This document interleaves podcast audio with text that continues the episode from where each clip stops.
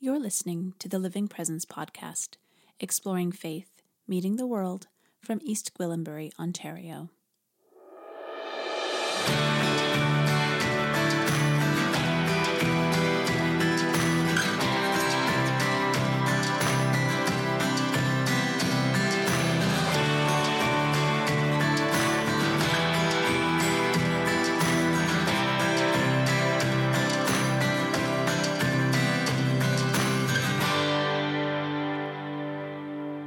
Hello and welcome to episode ten of the Living Presence Podcast. I am your host, Brianne Swan, as well as the community minister with the Living Presence Ministry in East Gwillimbury, Ontario.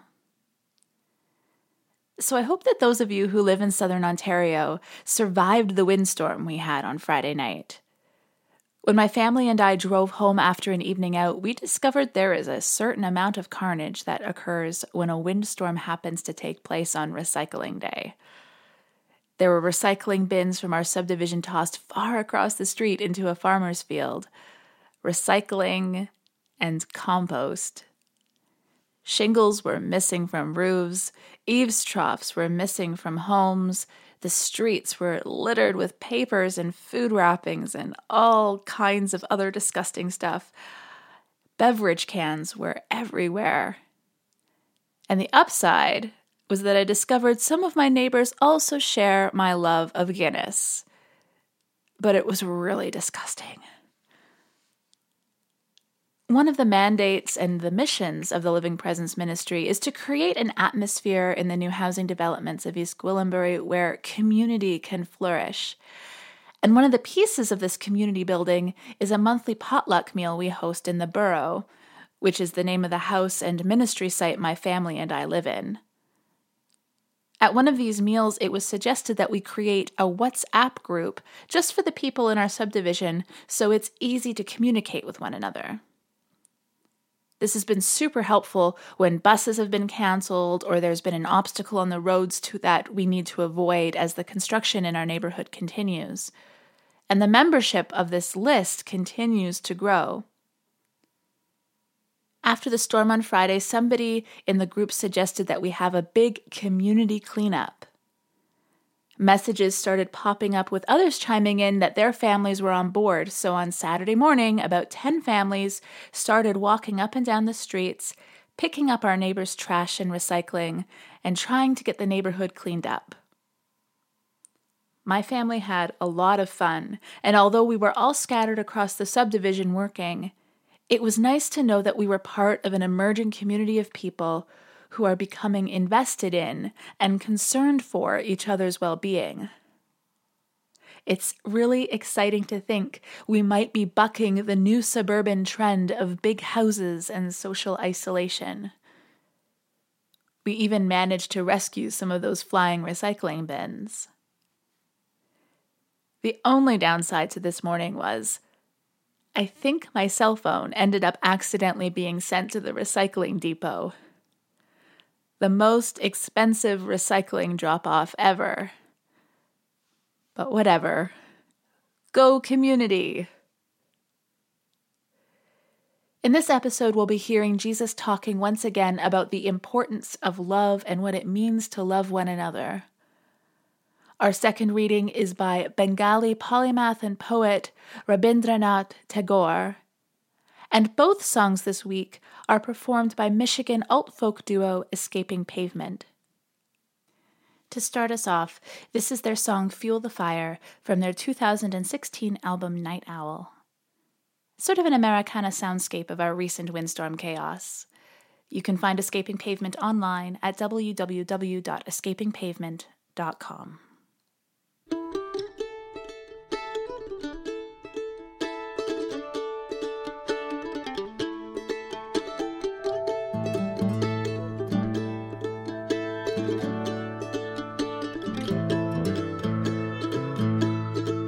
Why'd you call me out? Why'd you call me out? Why'd you call me out tonight? Heard your name on the wind, it was something I could not fight. Oh, something I could not fight.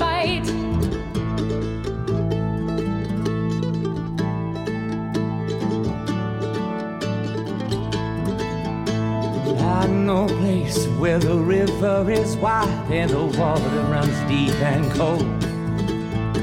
Just the way I would feel if I lost you, and I hope I never know. Well, I hope I never know.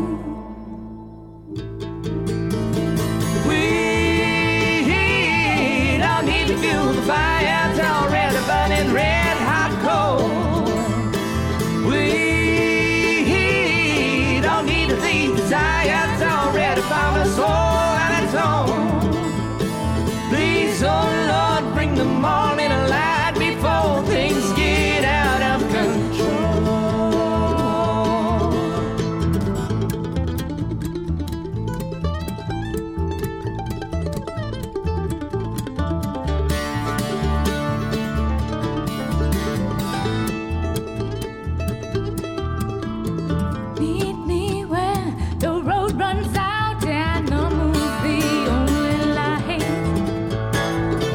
not there, don't bother waiting now. He's already got me in his sight. He's already got me in his sight. We don't need to feel the fire's already burning red hot cold.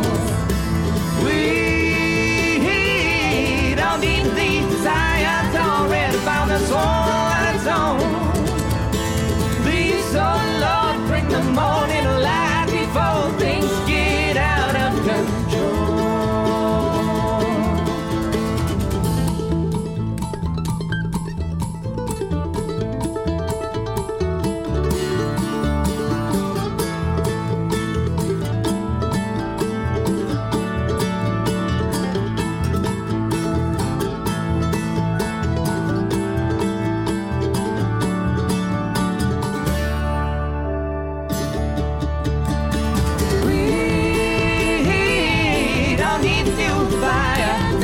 burning red hot coal.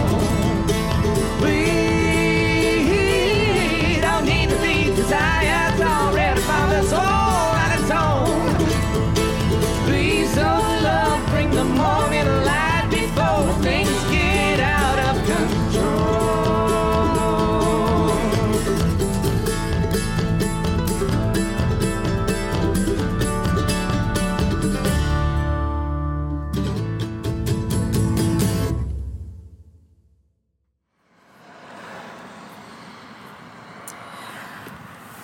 This is Brianne. I am sitting in an Ultramar gas station on Leslie Street in East Gwillimbury. It is pouring rain right now, and I'm looking at a lot of really sullen people who are getting very wet in the process of getting their gas and look like they could use a little bit of love right now. And I am reading from the fifteenth chapter of John's Gospel, verses nine to seventeen from the New Revised Standard Version. As the Father has loved me, so I have loved you. Abide in my love. If you keep my commandments, you will abide in my love, just as I have kept my Father's commandments and abide in his love. I have said these things to you so that my joy may be in you, and that your joy may be complete. This is my commandment, that you love one another as I have loved you. No one has greater love than this, to lay down one's life for one's friends. You are my friends if you do what I command. I do not call you servants any longer, because the servant does not know what the master is doing. But I have called you friends, because I have made known to you everything that I have heard from my Father. You did not choose me, but I chose you, and I appointed you to go and bear fruit, fruit that will last, so that my Father will give you whatever you ask me, him in my name. I am giving you these commands so that you may love one another.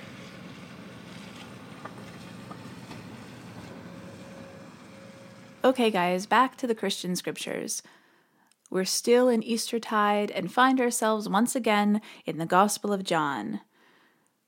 The passage that I just read live from a gas station is part of a larger group of readings known as the Farewell Discourse. We are sitting with Jesus and the disciples right after Jesus has washed their feet. He's already gone through the reasons he needs to die and how that's going to happen, and now he's basically checking off the list of things he needs the disciples to know. Grab a pen and paper, dudes. Take some notes. This is the important stuff you'll need to understand in order to carry on with my mission. Love each other as I have loved you. Greater love has no one than this, to lay down one's life for one's friends. Now, I'm not sure if there are any other Harry Potter geeks out there, but this is the one scripture passage J K Rowling quotes in this series. It's in the seventh and final installment, The Deathly Hallows. Jesus goes on to make some more comments about friendships. He contrasts them against the slave and master relationship, which would have been well known and well understood at the time. The disciples are not his servants. They are his friends. The relationship is reciprocal. It is not only a one-way exchange. You did not choose me. I chose you. And every time I hear this passage, I think, Pikachu, I choose you! We have an interesting understanding of and relationship to friendships in Western culture. We don't really prioritize them as much as we do other relationships, such as romantic relationships or family relationships. In general, we understand that romantic relationships need some sort of nurturing. They need to be cared for. Family relationships need attention also, but friendships, we don't really think of them as needing any sort of cultivation. They're just supposed to happen. And if they fall apart, well, you can always make more friends, right? I know when I first had kids and started missing my friends, most of whom were child-free at the time, I felt like I was being selfish in wanting to create the time to see them when I had so many other responsibilities nibbling away at my time. In fact, I still feel guilty when I carve out space in my schedule for coffee with a friend.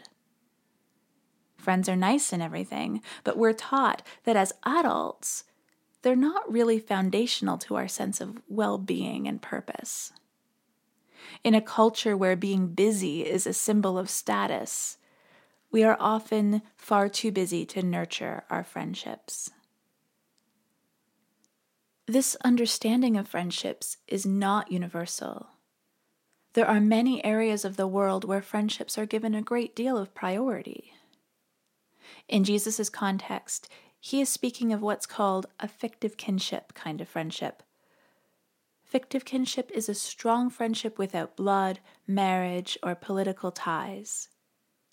It is reciprocal and could imply that one would, in fact, lay down their life for their friend.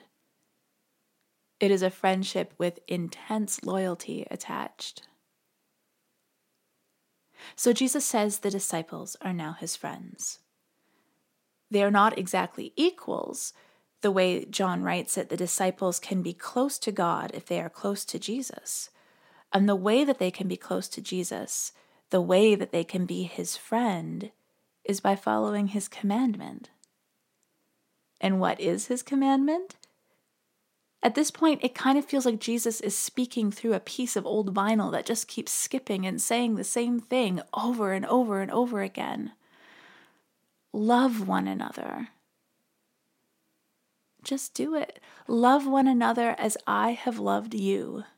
Love one another with a remarkable, unfailing love that is risky, that is challenging, that has a cost.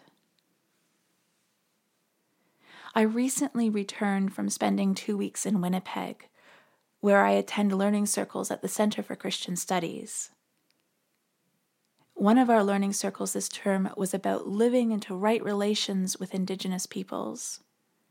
six days of exploring, being challenged by, and attempting to reconcile Canada's history of colonialism and cultural genocide.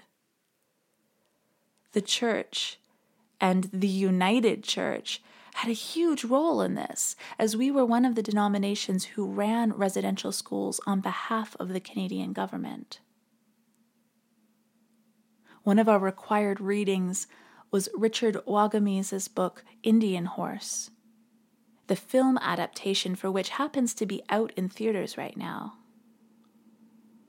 I cannot stress enough how much I recommend reading the book and seeing this film. A small group of us went to see the movie together. I told my husband the film is great in the same way that Schindler's List is great. It is so well done, but the subject matter is such that I don't need to see it again for a very long time. For clarification, other films I place in this category are Incendies, The Sweet Hereafter, and The Killing Fields. So Indian Horse was great, but I don't need to see it again for a while. And then I thought, wow, what a point of privilege that is, to just be able to say, yeah, what happened in the residential schools was awful. I'm going to choose not to be confronted with it for a little while because it's just too much. Sometimes I just shake my head at myself. Because for those who survive the residential school system, that movie can't just be shelved and returned to when convenient. That's not the way trauma works. And this was trauma that was inflicted upon children and their communities by those who professed to follow Jesus' example, and who I'm sure expounded on the virtues of love to their students. In one particularly jarring scene, a new student is beaten by one of the nuns in the presence of a priest, with a portrait of skinny white Jesus staring on, looking weary and somewhat forlorn. I can only imagine. I'm pretty sure Jesus would be weeping at the abuse of children who'd been kidnapped from their parents in his name, weeping and raging in fury. So how on earth does an instruction to love people the way that Jesus loved, to a point of completely putting oneself on the line, turn into leaders of the church whipping small children? Our legacy has much to answer for. There is still much that needs to be answered for that cannot be confined into history books, because it is not only history. And so what now? Osvaldo Vina is a professor at Garrett Evangelical Theological Seminary. And perhaps unshockingly, Professor Vina sums the whole thing up far better than I ever could. The love God showed towards Jesus, he showed toward his disciples so they could show it to each other. When they love in this way, their love becomes impregnated with divine qualities. It is not just an emotional, cozy feeling, but a conscious decision to put yourself on the line and risk everything for the other. This kind of love will make sure that justice is done in the world. You will venture yourself from the safety of your community into the broader society to see that it is transformed by this sacrificial love that Jesus modeled for us. Justice is the shape love takes in society. Now, these are some really beautiful and inspiring words, but how do we make them happen? What are we willing to put on the line for this just love to pour forth? In the context of right relationships, what does this mean? On a systemic level, there has been some talk within the United Church of either returning land or the proceeds from the sale of closed churches back to the nations indigenous to the area. That is a financial cost to a denomination that is continuing to decline in numbers and resources, but many feel it is the right thing to do. But on a personal level, what do we do about demonstrating a radical love? How do we demonstrate our love in real and tangible ways? For those of us who are not Indigenous, I wonder if sometimes putting ourselves on the line in love can be simply an act of solidarity, of calling out misconceptions and hate, especially if it's coming from people we're closest with.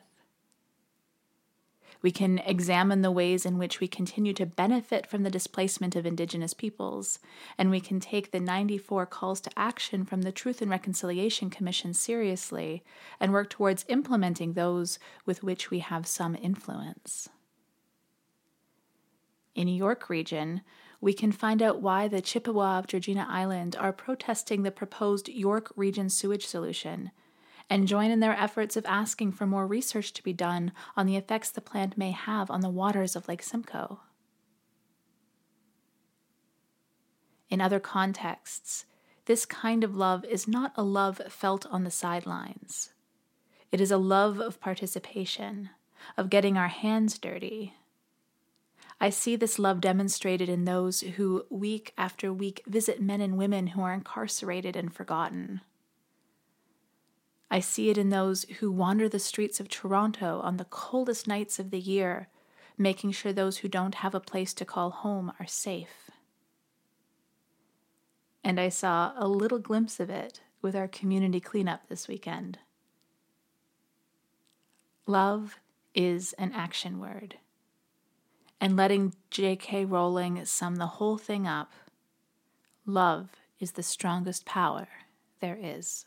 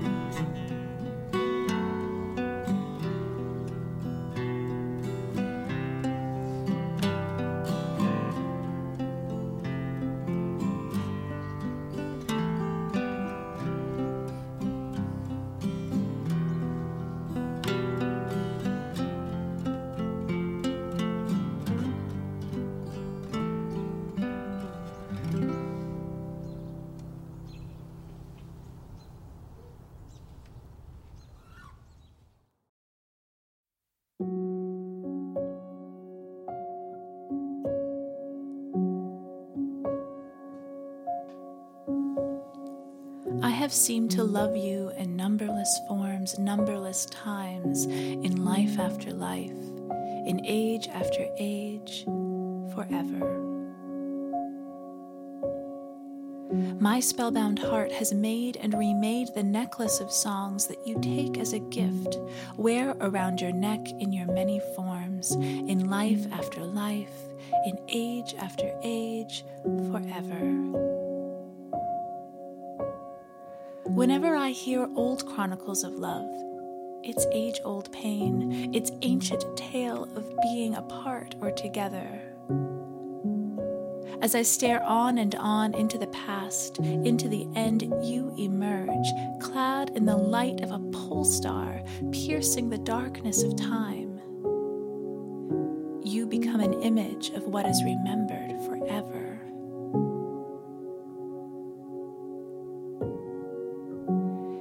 You and I have floated here on this stream that brings from the font. At the heart of time, love of one for another. We have played alongside millions of lovers, shared in the same shy sweetness of meeting, the distressful tears of farewell. Old love, but in shapes that renew and renew forever. Today, it is heaped at your feet. It has found its end in you, the love of all man's days, both past and forever. Universal joy, universal sorrow, universal life. The memories of all loves merging with this one love of ours, and the songs of every poet, past and forever.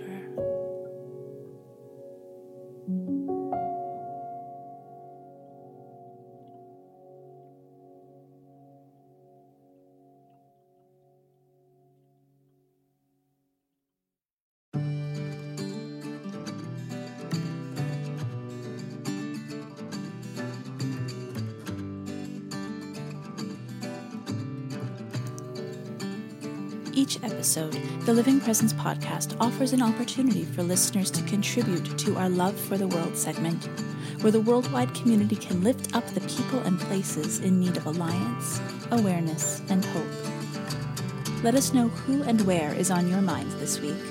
You can record your shout-out with your smartphone and email it to hi at living presence ministry dot org. Or you can leave a voicemail at area code two eight nine, nine zero three, zero zero one nine. Your responses will be added to the show, and we are grateful for your contribution.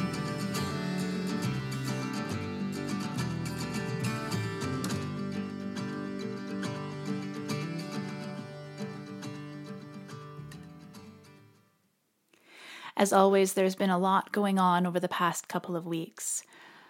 Deborah in Stratford has asked that we keep in mind those around Fredericton who have been affected by the massive amounts of flooding taking place. Dana in Texas has asked that we pray for the family, friends, and victims of Eric Davila, who was executed on April twenty-fifth. She's also asked that we keep in mind the family, friends, and victims of Juan Castillo, who is set to be executed on May sixteenth.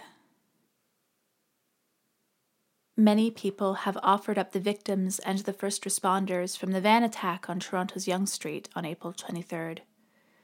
Many people in our community have moved from or work in Toronto, and some of them very close to Mel Lastman Square.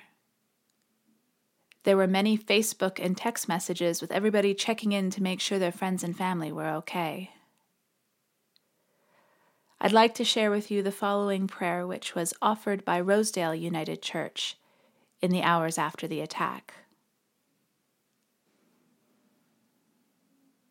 God, there are no words for such times, when community turns to carnage, when violence visits our city, when evil could shape our response to the news of ten dead and fourteen injured. But evil will not triumph. We say with more conviction than we feel. And in our honesty, We pray for mending of the wounded, for healing of the families of those killed, for justice. Evil will not triumph, we say with more conviction than we feel. And in our fear we pray for courage, for strength, for hope, for guidance, for conviction to act and to love where there are no words. Be with those who hurt and all the families of those hurt and killed.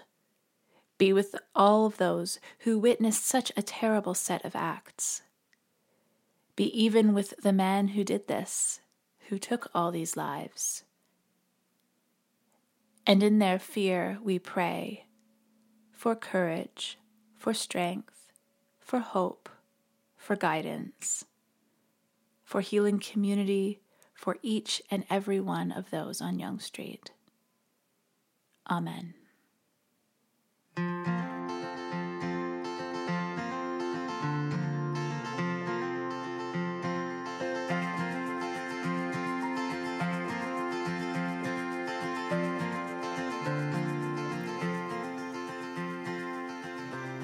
Thank you so much for listening to this week's episode. We'll be back next time with some talk about what it means to be both in the world and of the world, while listening to some great new music and some fabulous poetry. Take care of yourselves, and we'll see you next time.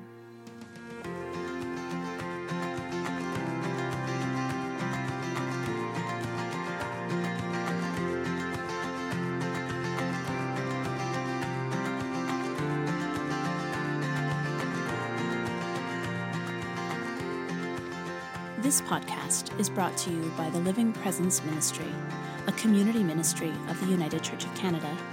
You can find us online at w w w dot living presence ministry dot org.